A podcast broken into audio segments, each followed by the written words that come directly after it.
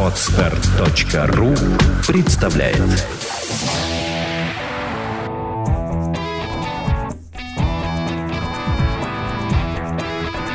Александра и Андрей Капецки в лучшем психологическом подкасте «Психология, мифы и реальность».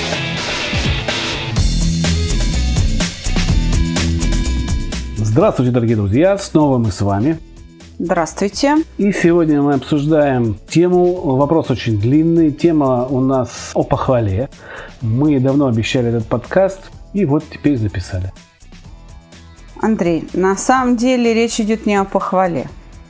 Просто автор вопроса воспринимает это как, э, ну то есть она характеризует проблему как проблему с похвалой. На самом деле все иначе.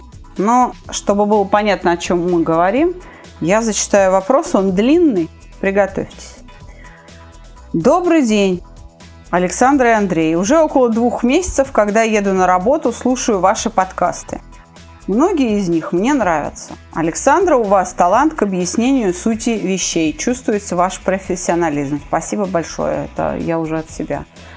Ну, а Андрей в нужный момент смягчает вашу жесткость или прямолинейность. Так что получается отличный уравновешенный диалог. Спасибо от меня теперь. Часто замечаю рекламу на ваши курсы, но со временем вы начали давать и прямые советы. Так что сейчас, на мой взгляд, вы в нужной степени заинтересовываете людей в вашей работе. Но в то же время указываете направление, в котором стоит двигаться для тех, кто не может посетить ваши курсы. Теперь перейду к моему вопросу так как пока ничего похожего не нашла на ваших подкастах. Ну, в общем, спасибо большое, что как-то оценили. Мы действительно э, стараемся дать направление для тех, кто не может к нам приехать. Но, к сожалению, те упражнения, которые выполняются нашими учениками на курсе, заменить пока нечем. Мы пока вот не настолько а, знающие и э, совершенны технологически, чтобы просто поговорив с вами, у вас поменялась вся жизнь все равно при, придется пока делать упражнения. Это напоминает, как работа токаря. Если он умеет работать на станке, он выпилит вам любую деталь. А если вы не представляете, как эту деталь пилить, вы даже включить его не сможете. Потому что наша технология, она является именно технологией. Она технологичная. Да, она тот самый э, токарный станок. Да, и нужен токарь, профессионал, который может вот вытащить то, что нужно заказчику. Мы это и делаем. Идем дальше. У меня есть молодой человек, 45 лет. Ну, согласна, молодой. Для него очень важна похвала. И это стало проблемой для меня. Как обычно это бывает, поначалу все было замечательно.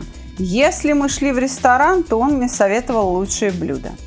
Если мы ехали куда-нибудь э, в город э, на экскурсию, он был гидом, знающим все и обо всем. Естественно, мне было очень интересно, я его часто хвалила. О работе он часто рассказывает, что проводит презентации, что слушатели довольные, что он из всех выступающих самый лучший. Когда бывают какие-нибудь совещания, он обязательно задает какой-нибудь вопрос, и затем все его хвалят. Какой же это был хороший и нужный вопрос. И вот так всегда и обо всем на протяжении шести лет. Время идет, и мы меняемся – когда мы ходим в ресторан, сама выбираю блюдо. Во время наших поездок сама что-то интересное рассказываю, ну и так далее. Естественно, теперь я хвалю его намного реже, а в некоторых случаях специально не хочу хвалить, так как, если честно, я присытилась этими самыми лучшими презентациями, самыми интересными вопросами, всегда одно и то же. С одной стороны, глупо постоянно твердить, какой он молодец, когда результат всегда один и тот же. С другой стороны, я заметила в нем эгоизм. Например, идем мы в театр, и если ему не нравится спектакль, мы должны уйти с него. Ведь ты же не хочешь, чтобы мне было скучно, говорит он. На 8 марта едем в музей, который он всегда мечтал посетить. И он говорит, что это мне подарок. Плюс, что он взял выходной день ради моего 8 марта. Обычно он работает 8 марта. Ему очень нравятся часы. Он останавливается напротив каждой витрины и объясняет мне, какая модель и почему ему нравится. Речь идет о часах, которые он себе никогда не сможет позволить. Когда же мы входим в магазин женской одежды, то он сразу же выходит из магазина и ждет меня на улице, так как в магазине очень жарко. Когда же я не останавливаюсь у очередной витрины и больше не смотрю на часы, он обижается и говорит, что тебе трудно посмотреть? Однажды я ему упомянула про мой магазин. Он ответил, что на улице ведь не жарко. Иногда он меня просит сходить с ним купить пиджак или еще что-то, так как у меня хороший вкус, и я должна все время сидеть и на него смотреть. Если я остановлюсь посмотреть что-то для меня, пока он в примерочной, слышу упрек, что мы в магазин пришли ради него. В результате я полна обиды. Слушаю ваши подкасты в надежде научиться от нее избавляться, но пока не получается. Моя обида выливается в злость, и с ней я тоже пытаюсь работать. Именно она и выражается в моем нехвалении. Хотя, с другой стороны, не чувствую необходимость постоянно хвалить за одно и то же. Однажды я пыталась все наладить и дать ему ту похвалу, которую он так от меня ждет. И ему сказала, что многое я знаю благодаря ему. То есть я как будто выросла, как дочка, и он мной должен гордиться. Гордиться тем, что он в меня вложил, гордиться, что я стал самостоятельной. Не помогло, он меня не услышал. Сейчас то, что он мне не дает, я пытаюсь найти на стороне. Не хочет идти в театр? Иду с подружкой. Не хочет в магазин? Ну и не надо. Могу туда сама ходить, без ограничения во времени. Что очень даже неплохо. Но его начинает раздражать. Когда я рассказываю, как мне понравилось в театре, его раздражает, что я слушаю кого-то другого, а не его, что я хвалю кого-то другого. Он это прямо не говорит. У него портится настроение, но никаких действий, например, пойти со мной куда-то, где мне нравится, он не предпринимает последнее время все ухудшилось. Из него прямо льется злость. Все вокруг него некомпетентные, бездарные люди. Естественно, он употребляет совсем другие слова. Я пытался образумить его, приводила пример. Вот раньше он ненавидел бегать, а сейчас пробегать 21 километр. Когда-то для него 5 километров было достижением. Почему же теперь он высмеивает и обзывает людей, которые медленно бегают? Ведь совсем недавно он сам таким был. Не отвечает. А потом опять продолжает в том же стиле. Бабы не умеют водить машины, тот урод плохо припарковался, официант дебил, коллега даун не может закончить проект. Очень неприятно, когда вот так без повода и всегда обо всех он плохо говорит. Ну а когда есть повод, ну тогда, мам дорогая, держись.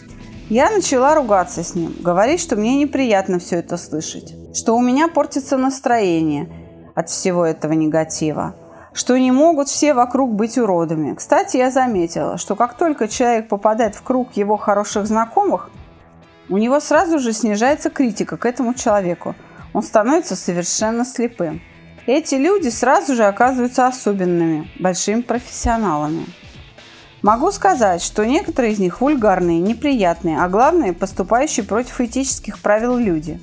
В заключение скажу, что он меня сейчас жутко раздражает – я замечаю любое его выпрашивание похвалы, когда рассказывает, что благодаря ему его родители имеют платное ТВ, что благодаря ему его дочка идет на концерт, что до него на работе был хаос, что это он привел, привел в фирму клиента, который позволил им сэкономить много денег, что он для нас на вторник запрограммировал новую классную поездку, забив, что я всегда по вторникам занята – Думаю, мы расстанемся. Но пока что-то нас держит вместе. Наверное, воспоминания о том, как было хорошо. Возможно, привычка. Возможно, еще что-то. Помогите, пожалуйста, разрешить эту ситуацию. По скриптам. Три недели прошло, расстались по моей инициативе. Он постоянно дает о себе знать, типа любит. Я же пытаюсь заполнить освободившееся время и изменить старые привычки. То, что делали вместе. А главное, пытаюсь полностью отпустить его – а то в голове иногда продолжаю высказывать ему свои претензии. Соответственно, как бы полностью не отпускаю. Надеюсь услышать ваш подкаст на тему похвалы. Спасибо. Андрей, как ты считаешь, все-таки о похвале идет речь или о чем-то другом? Скажи. Ну, я думаю, что первое, о чем идет речь, это об обиде. То есть человек очень обидчивый. Просто так. нереально обидчивый. А второе, он эгоцентрик. Так. Весь мир должен вращаться вокруг него. Совершенно а не, верно. А не наоборот. Ну и третье, он нетерпим к удачам других. Он завистливый. Правильно. Вот три вещи, которые я здесь я вижу. Я думаю, на... одно, что ты единственная вещь, которую ты упустил, он еще и гордец. Гордец, да. То есть он завидует и гордец. А как может гордость и зависть в одном? Вот в нем они возможны именно потому, что он эгоцентрик. М, согласен, согласен, да. Вот э, такое причудливое сочетание. А, Я думаю, что ты э, не ошибся, так сказать, в диагностике, но речь именно об эгоцентризме, о самости, как это сейчас вот принято называть. Человек существует один во Вселенной. Ничего нет, кроме него самого. И поэтому друзья у него такие, которые нарушают все этические правила, потому что он точно такой же. Ради того, чтобы быть во внимании где-то или у кого-то, он нарушит все, что только угодно. Он пренебрежет всем, даже любимой женщиной, лишь бы быть на виду в нужное время и с нужными людьми. Чтобы им восхищали. Конечно.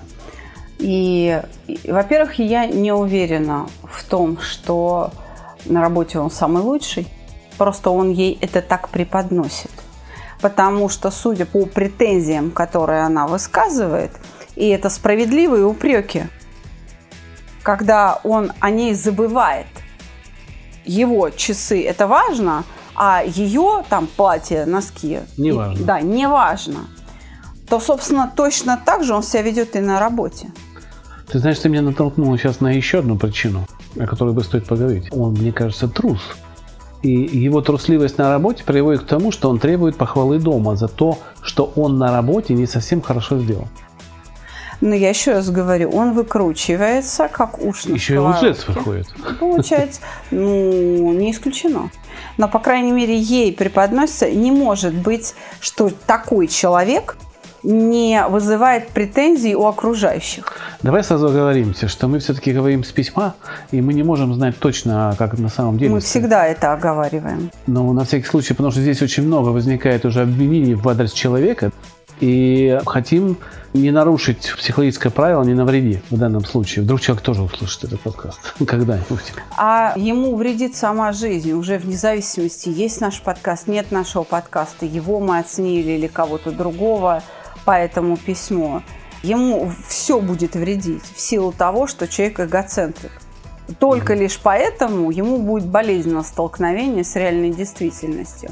И я еще раз хочу сказать, что а, она полностью описала вот эгоцентризм классический во всей его красе.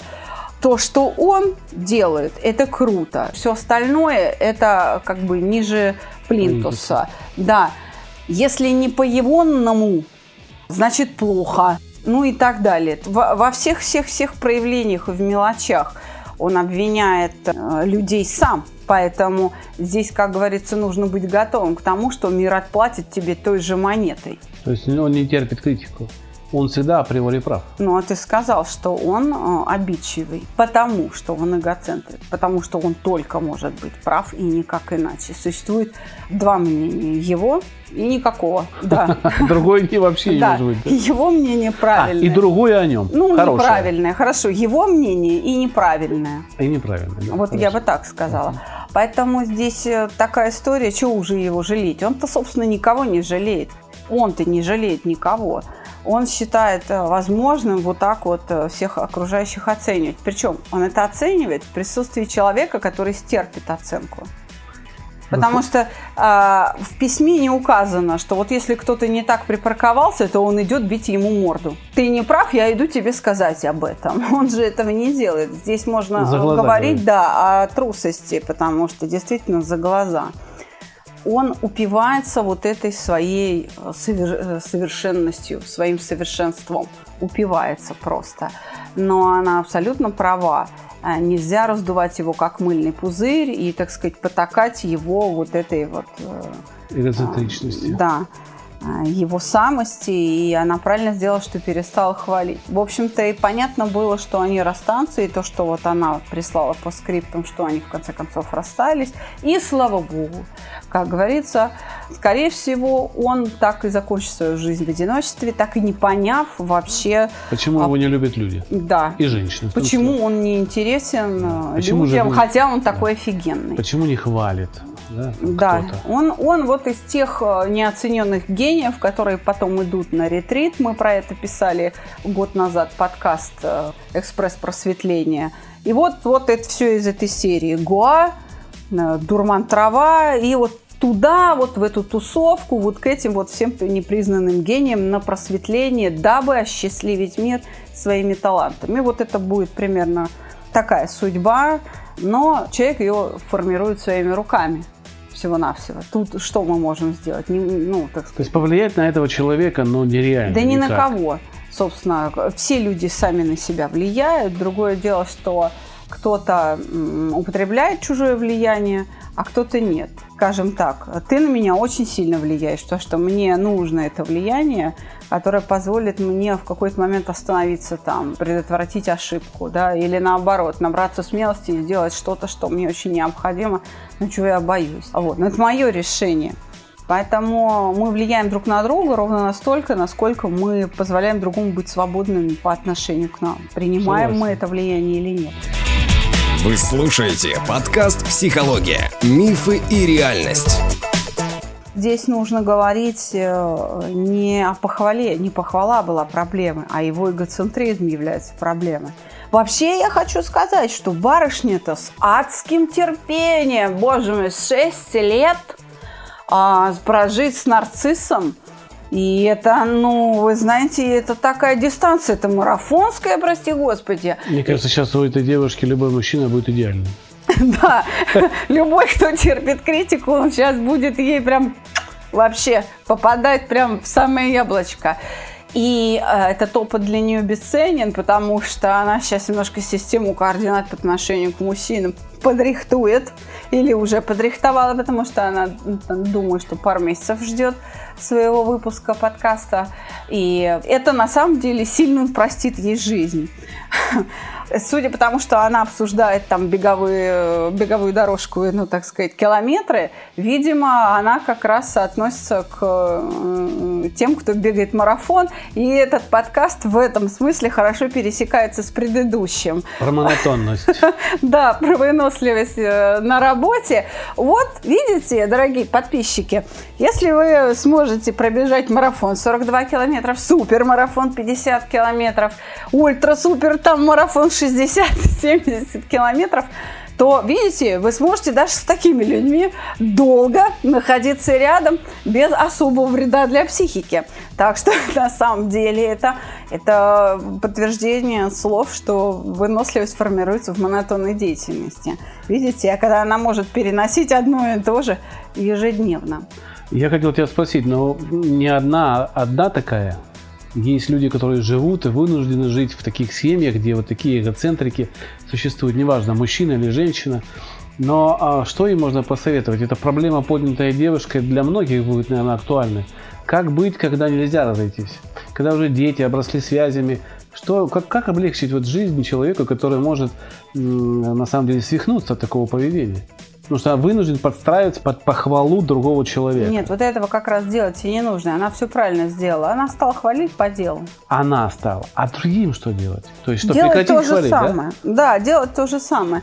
Не поддерживать пороки, не поддерживать тщеславие человека, его гордыню, не поддерживать, хвалить по делу. Надо так сказать, что а, какую цель мы преследуем? Если мы человека любим, то мы не будем потакать его слабостям. Но вот когда э, при отсутствии похвалы следует вспышка гнева или демонстрация обиды, ее как бы мы не замечаем. Нужно не подкреплять. Вот когда э, не подкрепление повторяется, происходит угошение. Но вы знаете, на такую педагогику далеко не все способны. И здесь мы опять возвращаемся к идее того, о чем мы говорили, говорим и будем говорить. И это не моя идея даже это общечеловеческая ценность. Дальше все зависит от силы вашей любви. Нужна огромная любовь, огромные силы, чтобы к концу жизни, там к 70 годам, он таки воспитался человеком, способным себя адекватно воспринимать по отношению к окружающим, чтобы он увидел вообще людей вокруг. Но это, это происходит, как правило, через боль. Вот, к сожалению, боли избежать нельзя для того, чтобы голова включилась. Ведь есть расхожее такое а, выражение в обществе, что не доходит через уши, через жопу дойдет. Я извиняюсь, что цитирую так грубовато. Не беспочвенно такое выражение возникло. Я думаю, адская смесь будет э, выглядеть так. Это человек, который принимает близко к сердцу и эгоцентрик.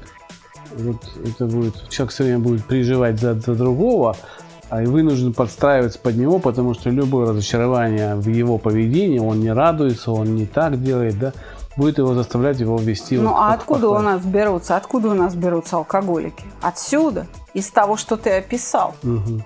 Откуда берутся те же наркоманы? Откуда берутся маньяки? Сумасшедшие берутся отсюда, от неспособности справляться с эмоциями, которые вырастают вот в те черты личности, что ты перечислил. Нам что-то есть еще добавить по этому вопросу? Я хочу поддержать э, Решение этой девушки? Да, она правильно все сделала, жалеть об этом не надо. И еще раз хочу сказать, что ну, она образец для многих. А что она там пишет, что ведь что-то их связывало? Что я Она абсолютно правильно поняла. Здесь не требуется никаких комментариев. Она абсолютно правильно восприняла ситуацию. Действительно, что их держало а, вместе? Его.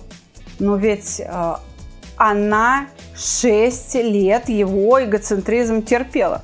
Причем без каких-то особых усилий. Любовь. Да, и он это больше нигде не может взять. Видимо, у него такой опыт первый и последний. Ее- Пока он не придет в себя. Ее любовь угасла. Он ее сам угасил, эту любовь.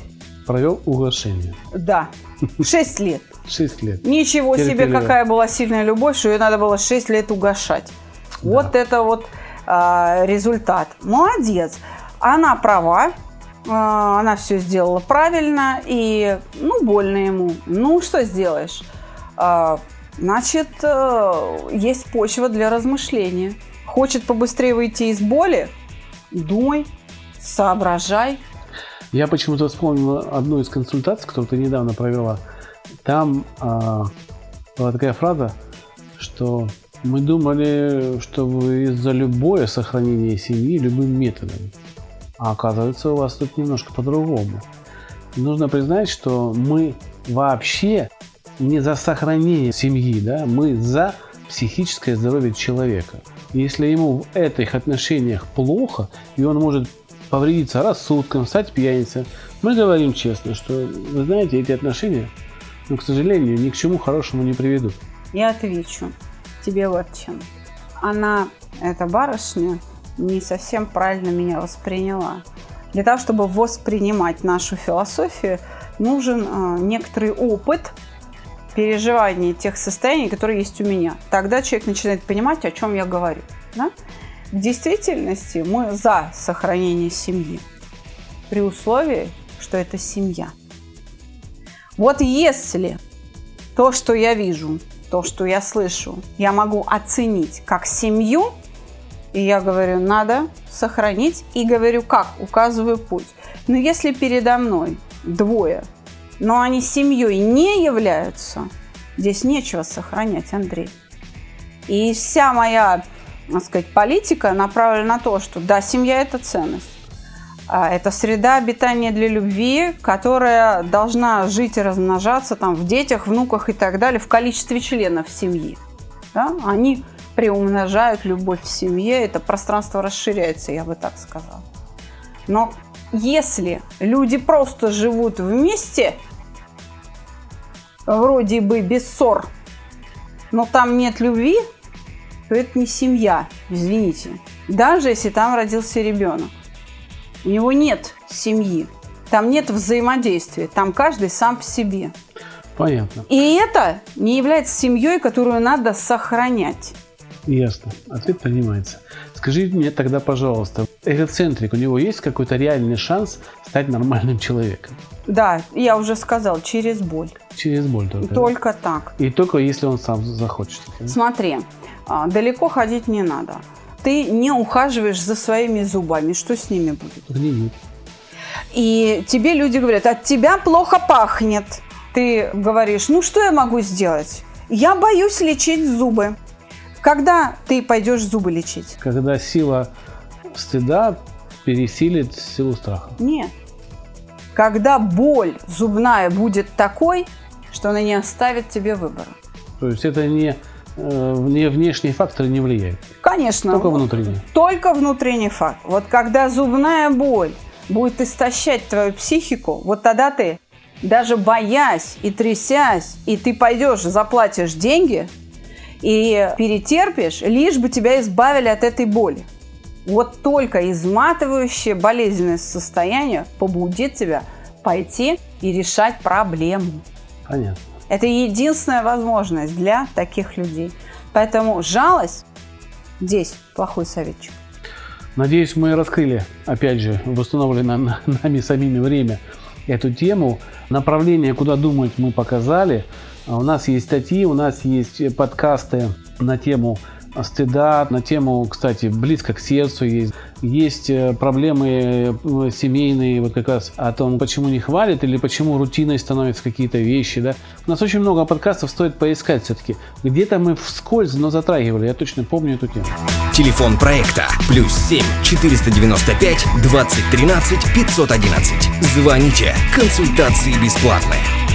Э, Для автора вопроса, который мы сегодня обсуждали, важно было Своё. да, максимально широко, глубоко, не вскользь, а широко проблему, которая ее волновала с 6 лет.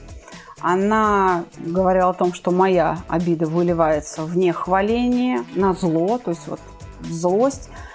Но, слушайте, она начала выливаться через 6 лет. Я еще раз хочу подчеркнуть, что она, в общем-то, очень терпеливый человек. И бойся гнева терпеливого человека, как говорят китайцы. Их э, пословица говорит. И здесь не осудить ее не- нет никакой возможности. То, что она переживала, но сейчас э, уже прекратилось. Поэтому я не думаю, что нужно обсуждать, э, что делать с обидой, что делать со злостью. На лицо даже не переживание обиды, а хроническое состояние фрустрации, то есть состояние неудовлетворения своих базовых потребностей. Вот. Понятно. Конечно, что здесь обсуждать? Если близкий человек не удовлетворяет ее потребности, какие? В уважении, в заботе, в любви, да, в признании. Ну, вот эти вот потребности базовые, социальные, которые именно в момент общения, в отношениях двоих любящих друг друга удовлетворяются максимально как раз через поведение другого. Моё, моя потребность в уважении не может быть удовлетворена мною же. Вот если ты меня будешь уважать, тогда я буду чувствовать себя уважаемой. Вот только так. Потребности социальные могут быть удовлетворены только через поведение окружающих меня людей. Так вот, 6 лет неудовлетворения привели к срыву. Ну, я еще раз говорю, это очень серьезный результат жизненный. Она большая молодец. Не нужно ей работать с обидами. Зачем? Э, Истощение наступило, э, в общем-то, вполне закономерно. Она все правильно сделала, вынула занозу и выбросила. Спасибо ей за этот э, хороший вопрос, длинный, но очень хороший. Мы прощаемся с вами. До новых встреч. Ненадолго. До свидания.